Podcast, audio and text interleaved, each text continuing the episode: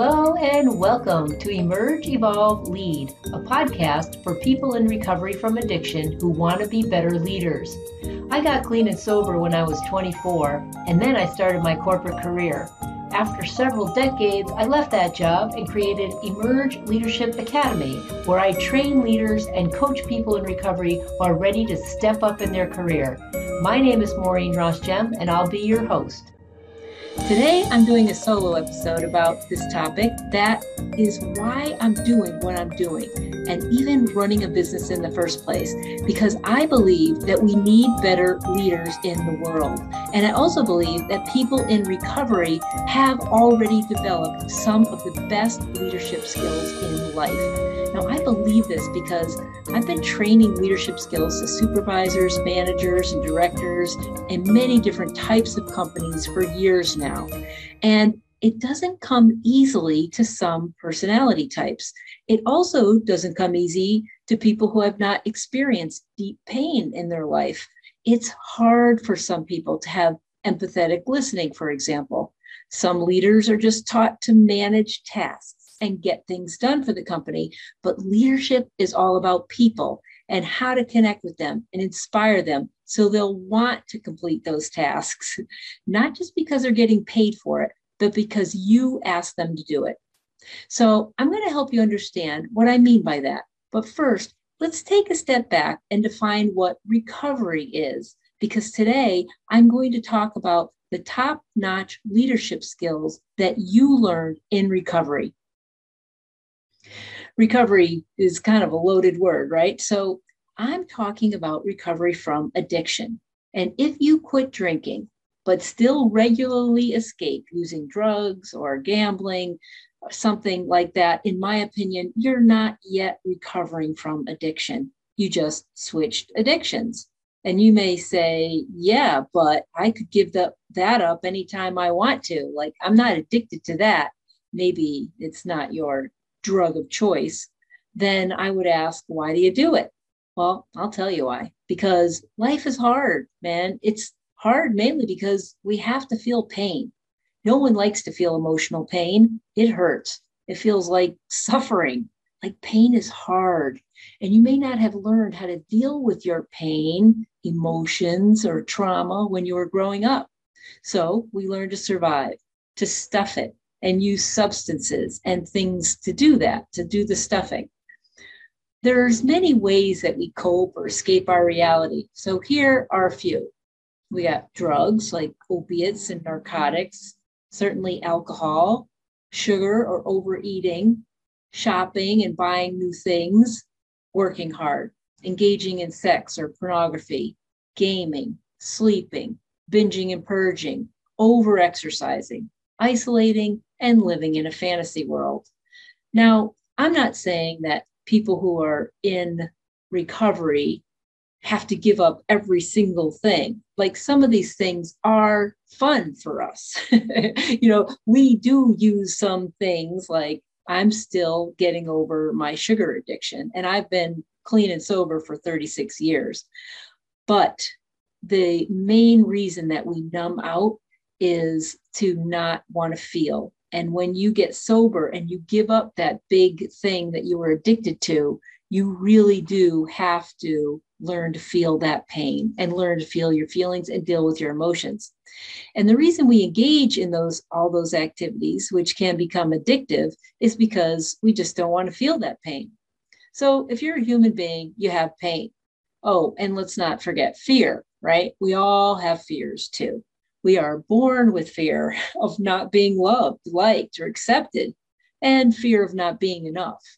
So you could even put something in, you know, fill in the blank between being enough. So I am not uh, pretty enough, smart enough, skinny enough, or uh, anything. I'm not competent enough. I'm not um, old enough, young enough, rich enough, poor enough. So that whole enough, not feeling of not enoughness, will show up forever because we're human and because we all have an ego, right? Um, some of us have privilege for sure, depending on what you were what you were born with and how you were raised. You may or may not have the role model skills or understanding of how to feel your feelings and not escape the reality of your situation. But situations change, don't they? In fact, many situations have changed and can change in an instant, like a pandemic hits and you lose your job or a loved one dies. It can flip your whole world upside down, or an accident, or maybe even something positive like you win the lottery. It could happen, but not if you don't buy a ticket. but you've seen things change overnight in your own life and the lives of those you know and love. No one gets free from their addiction by just walking away one day because they can take it or leave it. The very nature of addiction is the problem that we cannot just walk away. We feel compelled to continue our destructive habit until it wrecks our life. It's usually only after we either come close to death, pursuing our addiction, or being so miserable and in pain because of the destruction we've created, or people or jobs we lost, it's because of our addiction that helps us to decide to finally, finally be willing to feel our feelings instead of using. Then we surrender. When we can't stand it one more day, we admit we are powerless. Or when we are so close to death, we are on the precipice, we decide, I'm done. When that addiction causes so much pain, it's killing us, we finally let go. And then we cry. We begin to unleash the dammed up emotions we have been stuffing for so long. Well, at least that's how it was for me. I woke up and became aware of my sadness, of where I've been betrayed and of how I betrayed myself. And this is where we begin to do the deep introspective work of recovery. And then we begin to heal and we expand and we grow. And this is when we begin to reap the benefits of sobriety. I use sobriety in the broad context of whatever it is you're giving up. If you are in a 12 step program or working with like an accountability group or a therapist, then normally in that first few months for sure, you begin to really look at who are you? And, you know, what have you done? Let's like sort of clean up the wreckage of our past. And then you begin to look to the future and you keep moving forward. And sometimes you take a step back, but you continue to recover. If there's a few relapses, it's a lot of people's story then it just means that you haven't maybe hit your bottom yet. But then when you finally do, when you finally get to a certain point where you say, I'm not doing that shit anymore, like it is not helping, we can and we do gain the tools that will help us to stay sober. When we finally hit a certain point of happiness, well being, gratitude, and wisdom, then we begin to help others and we grow some more. Now, I've been sober 36 years, and I can say the growing never stops unless I become complacent. And I've stalled out a few times in my life, but not for long. Resting on my laurels never made me feel good, and I like to feel good. So I kept on exploring and overcoming my fears. And sometimes overcoming those challenges, even though it's painful, is so very rewarding. But each of us has our story. And I'm going to guess that if you're at a point in your recovery that you are interested in leadership, then most likely you've reached out for help on the incredible journey of healing. And I've never seen anyone recover who could do it on their own, who was a, you know, an actual alcoholic or really had that deep addiction. I have seen some who have sworn off the drink, but never recovered enough to really dig deep work on themselves, and grow into someone who wanted to help others. So I'm going to ask you a few questions, a bit of a personal inventory, if you will. I want you to count the number of statements that you agree with. I'm going to give you 10 statements. If you've agreed to more than half of these statements, then you'll relate to the rest of what I have to say about the skills you've already developed that can work for you if you'd like to use those skills to be a leader in your field or wherever you want to be a leader. Number one, I'm in this for the long haul. I don't plan on using, now insert your drug of choice here, in my lifetime. I'm done escaping with that shit. Okay. Number two, I've worked through the steps, gone through intensive therapy, or joined a support group to get help dealing with my addiction. Number three, I've learned or I'm learning to love myself and take good care of myself, my mind, my body, my emotions, and I do things that feed my soul.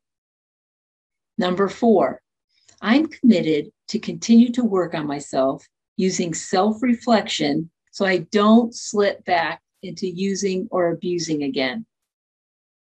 Number five, I've learned how to deal with life on life's terms, including feeling my feelings, and have not simply transferred to another addiction. Number six, I've experienced a profound transformation in my life since I quit. Number seven, I've used what I've learned to help and support others who are struggling with addiction. Number eight, I have a solid network of friends who support me in my addiction free lifestyle that I can call on at any time. Number nine, I have friends and family that call and depend on me in times of emotional stress because they know that I can and will help them deal with it. Number 10, although my life isn't perfect, I'm happy and feel free from my addiction most days. Okay, so if you answered yes to these questions, then I believe you have already learned the most powerful leadership skills that anyone could have. Okay, so now I'm going to roll through some of these leadership skills. See if you can find them hidden in these statements. I'm going to start off each statement with most of the time with people in recovery. and people in recovery make excellent leaders because people in recovery have empathy. You've been through the trenches of pain and remorse and yet learned how to live with all of the problems that life throws at you because you are awake and aware, not numbed out in your old addictive habits people in recovery have love and compassion because it's a byproduct of pain and suffering. When you allow yourself to feel all of your emotions, it's easy to feel love and compassion when seeing others go through a painful experience. People in recovery are good listeners. If you are in a program of recovery, you most likely have heard many stories from other people who have gone through hell and end up better for it on the other side. We grow stronger because of our challenges. Seeing someone else recover is inspirational. Listening is sometimes all that's needed for the other person. We are good listeners and we are witnesses to their growth. People in recovery recognize the value of diversity. There are so many different types of people Yet, regardless of their background, where they came from, what age, gender, sexual orientation, color, job, or family you have, you recognize that we all feel the same pain and experience similar joys. The fun part is people share their different perspectives, which gives spice to all of our conversations. Diversity indeed is the spice of life people in recovery have honesty and integrity. Now, this ends up being on the top of the list of values in most recovering people because by doing their inner work, we've also learned that we have a second chance at life. We want to live up to our potential and be the best we can be. We are proof that people can and do change. People in recovery have patience and tolerance. In fact, the amount that you have patience and tolerance of others varies among leaders in recovery. However, it always increases in direct proportion to the amount of patience and tolerance you have with yourself. The better you get at that, the better you get with everybody else. People in recovery are encouraging and supportive. In every meeting I've been to or support group I've participated in, I always see people who are supportive and encourage others to keep on going. Even if their ass is on fire, you tell them to keep on going and you provide a quick puddle for them to sit in and you let them lean on you. Most people in recovery who have passed through the selfish phase and gone on to helping others will be understanding, yet will remain fair and speak their truth. Like you can't really pull the wool over our eyes we have pretty good BS detectors, right? And that makes for a good leadership skill. We can see and sense deception, and we can also sense sincerity and good hearted effort. We are intuitive and we trust ourselves. People in recovery have created a better life through self discipline and boundary setting with self and others. This gets even more so the longer you've stayed sober. This is an excellent leadership skill because it's being responsible to do to do what you say you're going to do and you know hold yourself accountable right we hold ourselves accountable when we make mistakes we also know how to make amends people in recovery know how to build trust with others because they have self-esteem this means you take the time to suit up and show up, show respect, ask for what you need, tell others how you feel, and you're consistent with that. And then people can count on you. Trust is actually my number one leadership skill. I believe it is the most important indicator, but you got to do it with yourself first, and then you can do it with others. People in recovery make good leaders because they understand how to be self reflective. This allows you to continue to grow and expand in your personal and professional development. I believe that personal growth is the impetus for professional growth, and self reflection is, is so, so key to that. And because you've had a transformation, I suspect you also spend time helping and developing others to grow and have self awareness. We all feel like we want to share the transformation we've had with others because it feels so good. I know that I love watching people come into the meetings who are so lost, and then over time they come out of their shell and just totally blossom. I just love watching people grow, which is a big reason why I do what I do. I just love it. So now I want you to think about the best boss you've ever had. So I'm sure you'd say that they have many of the following qualities that I just discussed. And you, recovering person, if you've done your inner work, you have these qualities too. I'm sure of it. And here they are And I put them in alphabetical order. I'm just going to read them off to you. So why don't you go ahead and, you know, count on your hands, on your fingers, or with a pen, make a tick mark if you think that you have this skill. Okay, here they are. Build trust, have credibility, are dependable, like to develop others as either a coach, a sponsor, or a trainer or a leader. Emotional intelligence, meaning you can read the room. Empathy, listening with empathy and also just feeling empathetic, encouraging and supportive, fair minded, listening well, good listeners, honesty and integrity. How about humility? Yeah.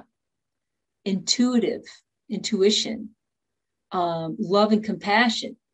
So leaders may not say those words, but you know that they care.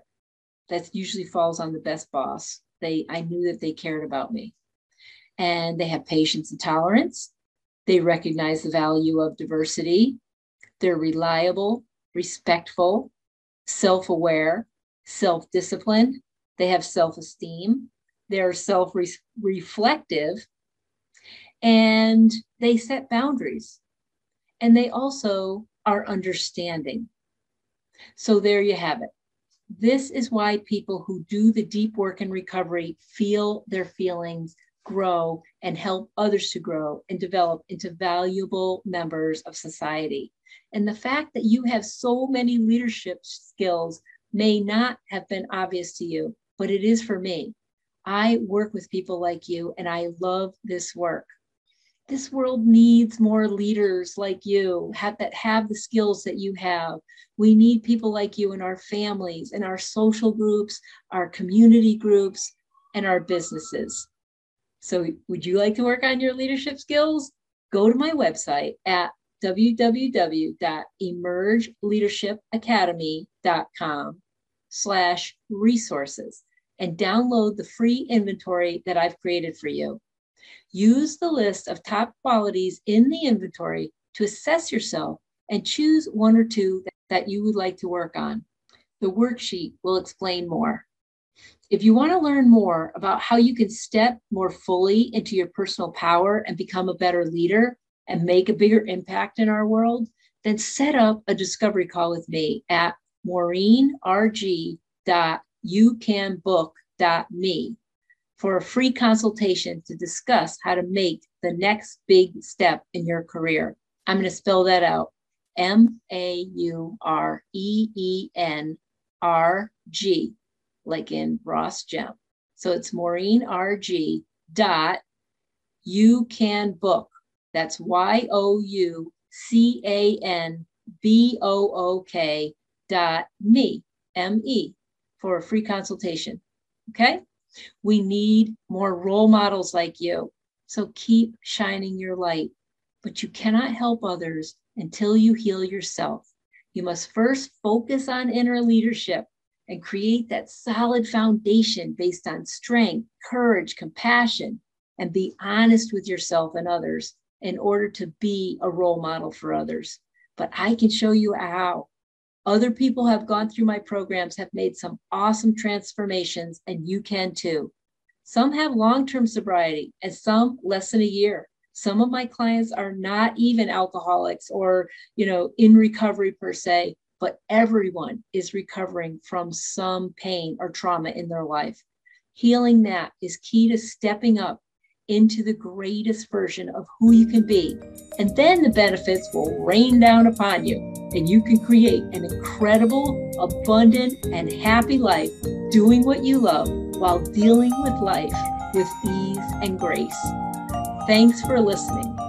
Remember, the world needs more of the leadership skills that you learned in recovery. So stop flying under the radar and step up because your contribution matters. See you next week. If you like this podcast, please subscribe, leave a review, and share it with your friends. You can visit us at emergeleadershipacademy.com to take the quiz to find out what animal best represents your leadership style. And until next week, remember, you have so many leadership skills that you learned in recovery. Stop hiding because your contribution matters.